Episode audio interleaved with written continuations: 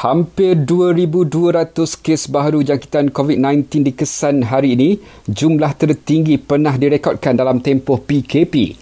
Menurut Kementerian Kesihatan, Selangor catat kes paling tinggi iaitu 1,623 kes, diikuti Sabah 232, Perak 112 dan Putrajaya 90. Empat kematian dilaporkan menjadikan jumlah korban meningkat kepada 341. Pengembara yang tiba dari Sabah hanya perlu jalani ujian saringan COVID-19 tiga hari sebelum berlepas dari Sabah ke negeri lain di Malaysia.